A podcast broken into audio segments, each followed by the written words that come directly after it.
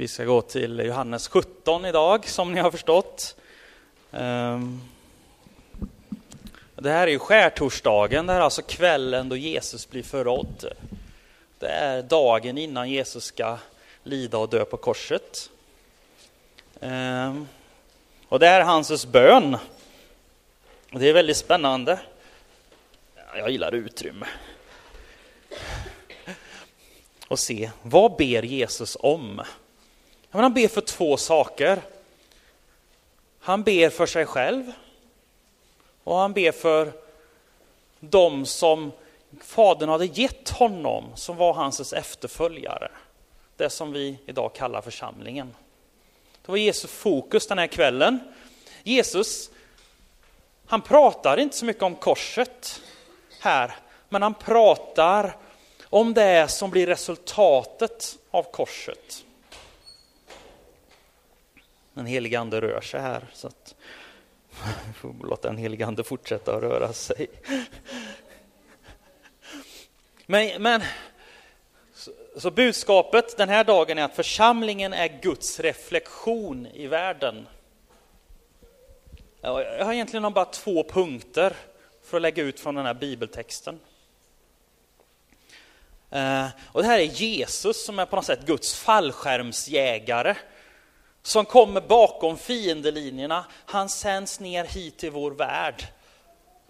Och det börjar någonting nytt. Det börjar en ny gemenskap, någonting som efterliknar Fadern, Sonen och den helige Ande i sin kvalitet och essens.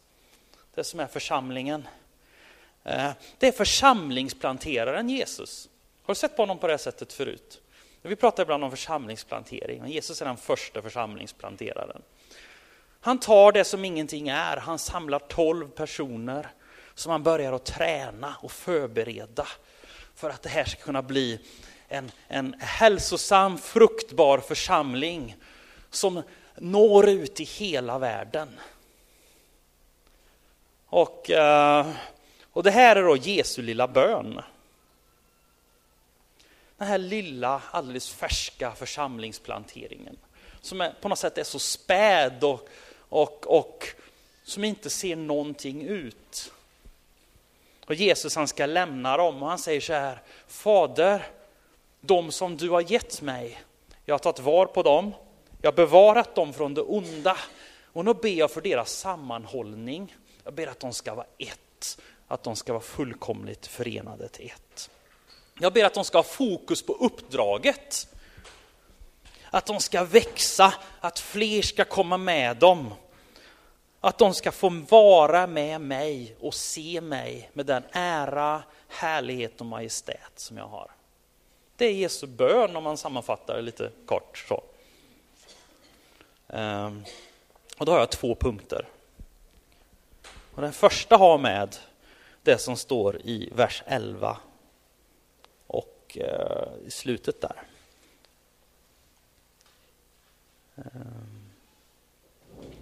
Bevara i dem, i ditt namn, dem som du har gett mig, för att det ska vara ett, liksom vi är ett. Så utgångspunkten här är att Gud är ett. Fadern och sonen är ett. Fader, son och helige ande lever i en fullkomlig, kärleksfull gemenskap och relation. Och så säger Jesus, på samma sätt som vi är ett så ber jag att de här ska få vara ett. Så att som, som församling så får vi reflektera den evige guden som har varit en fullkomlig enhet från evighet, långt innan jorden fanns, långt innan jag och du fanns. Eh, jag tyckte det var så fantastiskt att, och höra Katjas vittnesbörd här förra söndagen. Jag vet inte om ni, om ni var här, men hon berättade om, om hur hon, hon kände sig så omfamnad och, och ett och, och delaktig i gemenskapen här i församlingen. Och jag blev så berörd av det vittnesbördet. Jag tror att Gud vill ta många människor och göra dem del i den här gemenskapen. En gemenskap på riktigt liksom.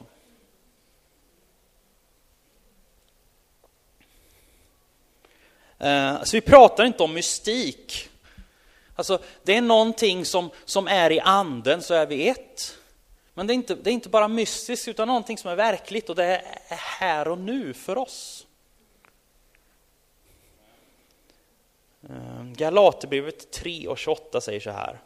Här är inte jude eller grek, slav eller fri, man eller kvinna. Alla är ni ett i Kristus.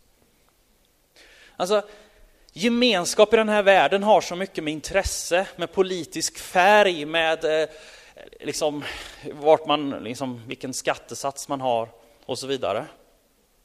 Men i församlingen så är vi ett i Kristus. Det är Kristus som förenar oss. Det är Kristus som verkar i våra hjärtan och gör oss till ett. Så det handlar inte om nationalitet. Det handlar inte om kön, politisk färg eller klass. Men om man läser Nya Testamentet så är det precis det här som Paulus bemöter. Till exempel, vi kan se undervisningen om att vi är ett, men sen så ser vi uppmaningarna. Därför Strid inte med varandra, bråka inte med varandra, ljug inte på varandra, eh, förlåt varandra.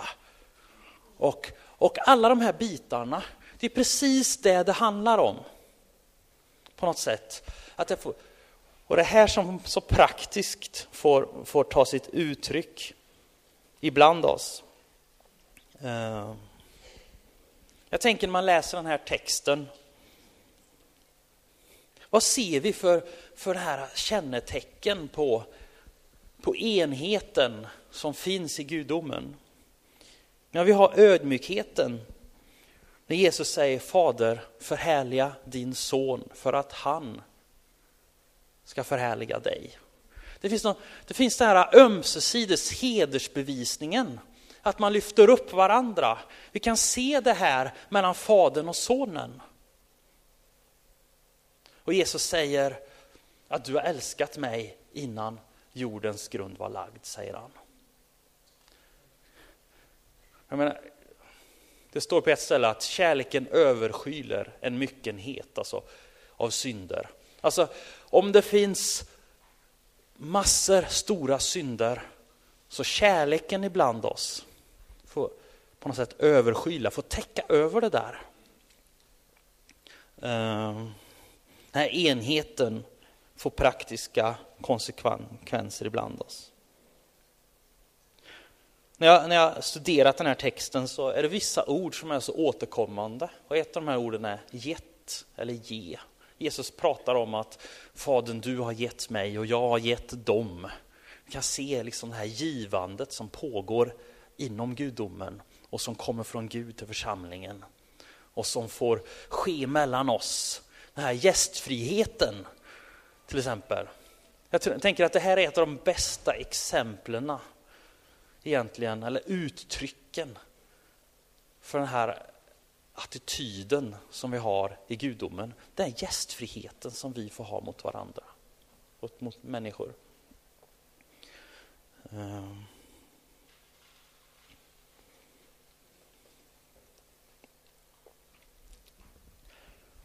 I veckan här så när jag har förberett mig och bett så, så är det en sak som har kommit till mig och det är herdarna. Jag tror för enheten i församlingen så är herdarna så jätteviktigt. Jag vet vi har herdar här ibland oss. Det sitter människor här som inte bara tänker på sig själv.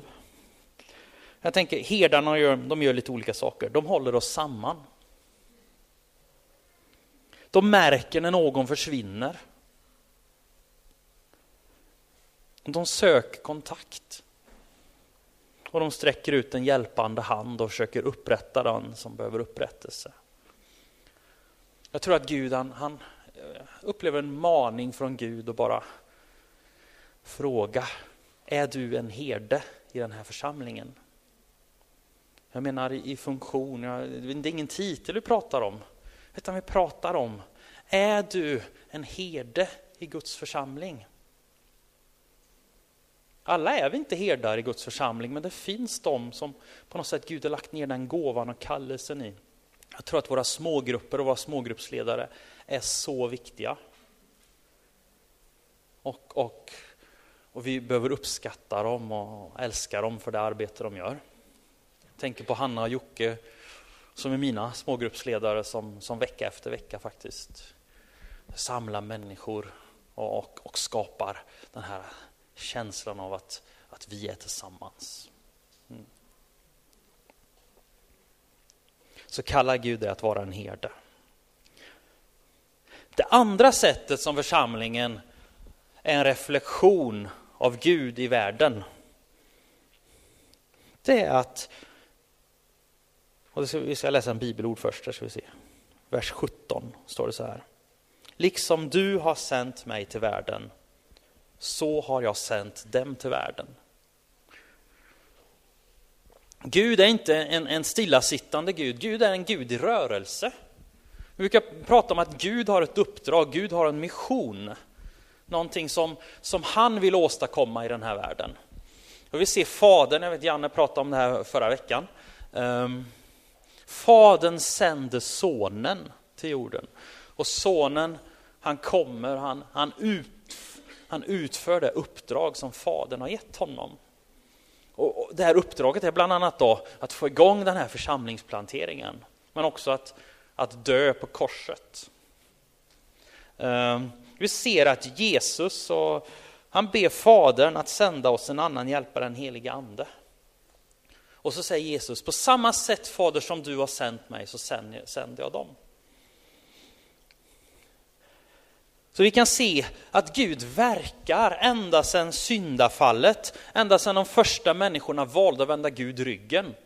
Så kommer det redan då, säger Gud, att, att jag kommer övervinna. Jag kommer övervinna den här ormen, den onde. Jag kommer krossa honom, jag kommer sända kvinnans säd, alltså Jesus, för att krossa den onde. Och så ser vi genom hela världshistorien hur Gud han verkar för att hans plan i den här världen ska ske. Och han verkar i enskilda människors liv. Det är något av det mest fantastiska, tänker jag egentligen, när man träffar en människa och så bara upplever man att, att Gud är här och han verkar i den här människans liv.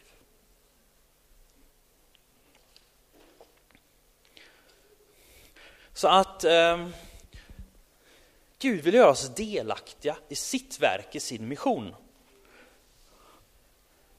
Och även om den här texten, han säger, jag ber inte för världen, utan jag ber för dem som du har gett mig så är det ändå så att världen nämns 19 gånger i det här kapitlet.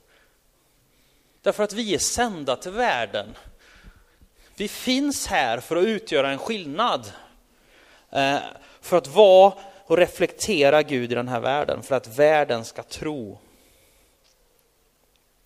Så målsättningen som Jesus hade, det var att de här tolv och alla de runt omkring skulle bli som en, en spiralrörelse vad hände när man har gått med Jesus i, i två, tre år som hans lärjunge? Vad, är liksom, vad blir man vid, ex, vid, vid examen? Men de blev ju apostlar. Apostlar betyder utsända.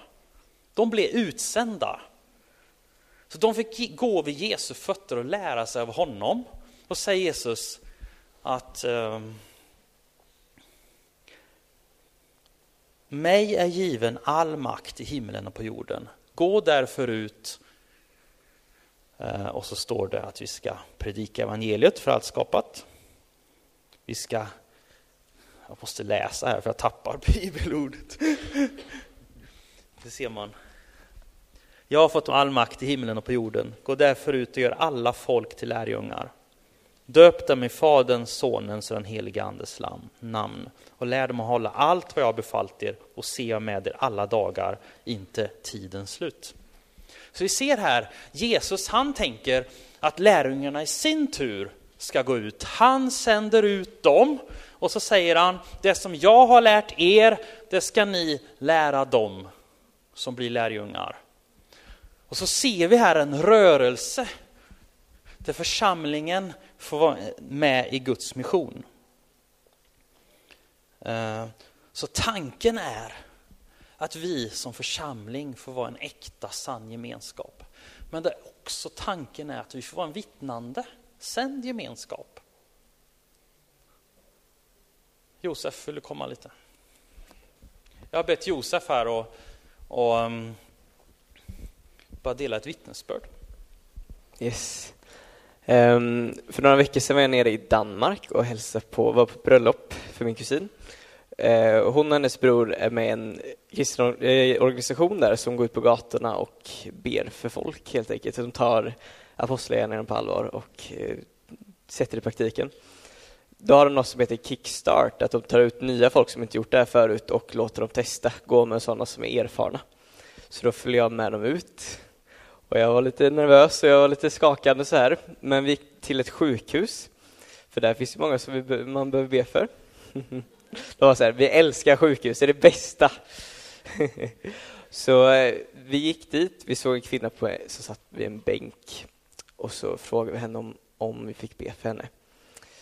Och hon sa ja, jag vill ha ett mirakel i mitt liv, sa hon. Så då, fick, då uppmanade hon mig att lägga handen på hennes axel, för hon hade genomgått en, en eh, operation, för hon hade haft bröstcancer och opererat bort bröstet. Ehm, um, och gått på efterbehandling, var väldigt stel i axel och hade ont. Så då fick jag lägga handen på, på hennes axel och be för henne.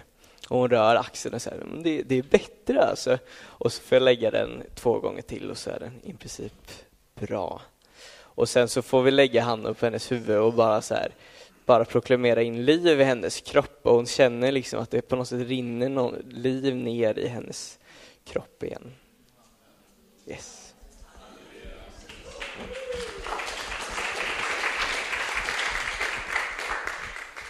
Så jag tänker Gud han rör sig och han, Gud är väldigt intresserad av, av världen. Och han sänder oss dit ut. Um, men jag vet inte, jag är inte sån här jättestor fantastisk fiskare. Jag har ju fiskat lite i min ungdom och så, men jag, det är inte så ofta nu för tiden. Jag kan ju tänka mig att dra upp en annan makrill så här på, på sommaren. Men, men min brorsa då, han är ju storfiskare. Han älskar att fiska, han är ute liksom så ofta han kan. När jag fiskar, då slänger jag ut mitt metspö eller mitt kastspö. Och liksom jag drar några kast sådär. Och sen, ja, kastat en tre, fyra gånger så kände jag, nej, det var ingen fisk här. Så jag, jag liksom fortsätter och tänker jag gör något annat istället. Det här var inget roligt. Men min bror, eh, han har lite annan taktik. Han trollar. Så att han eh, ut på sjön och sen så ska han upp en eh, fyra, sex olika spön och, och liksom, det är liksom två eller tre då spön på varje sida av båten. Och så, de här, så har han liksom inställningar då så att dragen de kommer på olika djup och så vidare. Och så, liksom. så han täcker en väldigt stor yta och han täcker också liksom olika djup sådär. Jag tänker så är det också med vårat fiske, det som vi håller på med. Så att säga, att kasta något enstaka kast, ja man säger sig självt att, att nappen, så att säga, man får lite tur för att få napp så. Eh, men det här metodiska fisket som brorsan har, va? han kan sin sak också. Liksom. Men, ah, brorsan han får fisk. Ja. Eh, jag tänker, vi har så väldigt många olika människor där ute. Du har mannen på gatan. Ehm, du har den eh, rike direktören. Du har den eh, invandraren som precis har kommit hit till Sverige. Du har studenten eller du har barnet som, som finns på gården. Och alla de här människorna behöver relatera till på olika sätt. Jag tänker, okej, okay, vi behöver ha liksom ett drag på det här djupet, men vi behöver också ha ett här borta och så behöver vi ha ett här och ett här. För att om, om vi på något sätt kan eh, få ut många drag, många linor, så är chansen mycket större att vi får napp. Visst är det så? Vi måste så att säga sprida risken eller öka chansen. Eh, jag tänker egentligen att vi har väldigt mycket gott som pågår i den här församlingen. Men vi har CR och vi har alfa. Du kanske känner någon som ska gå CR eller alfa som du tänker, men här kanske jag skulle vilja prova och fråga liksom så. Um, Ingrid, Jag vet ju att, att du är ute och ber för folk på stan här i Uddevalla tillsammans med Niklas och Dan. Ni är ute på måndagar, samlas här i fristaden och ber. Så går ni ut och frågar om ni får be för människor. Det är den frimodiga stilen, det passar inte alla. Jag tänker så här, det finns så många olika typer av människor. Så är det väl så att Gud i sin, i sin eh, nåd och visdom har gjort, gjort oss också så olika. Så att den som du kan nå kan inte jag nå. Och den som jag kan nå kan inte du nå kanske. Men jag tänker att om vi bara får ut de här linorna så att säga så kan vi få napp. För ett tag sedan här så, så var jag hemma hos Janne och Elisabeth och det var en väldigt rolig kväll. För det var några arabiska vänner som hade fått för sig att de ville bjuda på mat. Eh, och eh, Grant och Becky var med. Och sen så var ju Kaki och Laila och hela familjen var där och sen så var det då de här andra araberna. Och sen så, så säger Kaki och Laila så här, men vi har släktingar som kom på besök här nu. Ni vet, eh, i Mellanöstern så kommer man bara på besök. Liksom. Så där, vad gör vi nu? Så helt plötsligt kom det ytterligare en familj. Och sen så var vi ett helt gäng med fantastiskt härliga araber som hade en så god kväll tillsammans. Och på något sätt, och Gud fick verka den där kvällen. Ehm, jag tänker på torsdagar. Vad Gud gör mycket här men vi har många linor ute i församlingen. Men jag tänker i ditt liv, du kanske också behöver få ut en och annan lina till. Jag träffade en, en arabisk kille igår som, som sökte kontakt. Jag tänkte, ja, när man åker ner så vi tog en fika på stan och bara pratade lite sådär. Jag tänkte, jag behöver få ut en lina till. Ehm. Kanske är det så att du klarar av att dricka te med din granne. Eller passa någons barn. Eller jag vet inte vad det är som du kan göra för att söka kontakt med människor och få ut en lina till. Jag ska avsluta här med att berätta någonting som hände, hände mig i sommar. Och som på något sätt poängterar det här att Gud han rör sig och Gud verkar och vi får kliva in i det som Gud gör. Jag hade varit på, eller jag var uppe på konferensen, Europakonferensen i Uppsala. Och ehm, så en kväll där så ringer det en man, en syriansk man, det vill säga en, en kristen man från eh, Mellanöstern. Eh, inte en syrier som, som vi pratar mycket om nu, utan det här är ett annat folkslag. Eh, och han sa, Joel jag såg dig där i Uppsala sådär, och, eh, men jag hann inte prata med dig. Men ja, sådär, så vi började prata lite. Och så berättade han det, ja men jag är nere i Göteborg och släktingar sådär. Ja men det är ju nära där jag bor sådär. Ja men Joel, du måste komma och tala med våra ungdomar om Jesus. Säger han. Ja men vi får se då sådär, och ja, vi pratar lite. Och sen på söndagen så, så är jag på väg hem, jag har Magdalena med mig i bilen och vi ska till Uddevalla. Och vi sitter där och pratar. Han ringer fyra gånger liksom, men vi pratar ju så jag vill inte svara. Till sist tänkte jag jag får ringa upp honom, så jag ringer upp honom och han säger Joel, du måste komma, vi väntar på dig, vi väntar på dig. På något sätt så här, jag bara kände, nu lever jag i apostlärningarna. Och jag kände klockan är ganska mycket här alltså. Så han bara, så, ja, men jag får tänka på det sådär. Så tänkte jag, nej men jag kan ju inte missa den här chansen. Så jag lämnar Magdalena i Uddevalla och så åker jag till Göteborg och kommer dit 29 på kvällen. När jag kommer dit så står grillmaten, liksom det står färdigt. Och, och eh, jag får väldigt god mat och vi pratar lite. Och, och så säger de så här bara, och nu går vi in i vardagsrummet. Så jag går in där och sätter mig och så kommer det 40 pers och bara sätter sig i vardagsrummet. Och Liksom alla hinner inte ens börja samla, samlas förrän de börjar ställa frågor. Och så frågar de liksom, vem är Jesus för dig? Hur blir, man, liksom, hur blir man född på nytt? Vad är det för någonting? Vad är församlingen? Och så får jag bara vittna för dem en och en halv, två timmar. Och så säger de, vi vill att du kommer tillbaka. Och så, så bara kände jag så här liksom, ja Gud, du är aktiv, du vill verkligen nå människor. Om det var jag som behövde lite tid där att fundera, ska jag ta den här söndagskvällen och lägga ner i Göteborg? Uh, när jag redan liksom har suttit hela dagen i bilen från Uppsala. Och jag visste inte, jag började ringa runt till folk, så här, be för mig, be för mig. Jag ringde Jonathan och Karina bland annat. För jag visste ju inte vad som skulle hända. Det här var ju okänt territorium. Jag bara visste att de ville jag skulle komma och tala med deras ungdomar om Jesus. Så det här har jag levt på hela sommaren och hösten på något sätt. Att det här hur Gud, han, han bryr sig verkligen om människor och han, Gud vill öppna dörrar för oss. Ehm. Så det är egentligen de här två sakerna som jag vill bara dela med dig den här, här dagen. Att vi får reflektera Gud i hans gudom, att vi får, får vara eniga med allt vad det innebär av, av kärlek och ömsesidig hedersbevisning och, och så.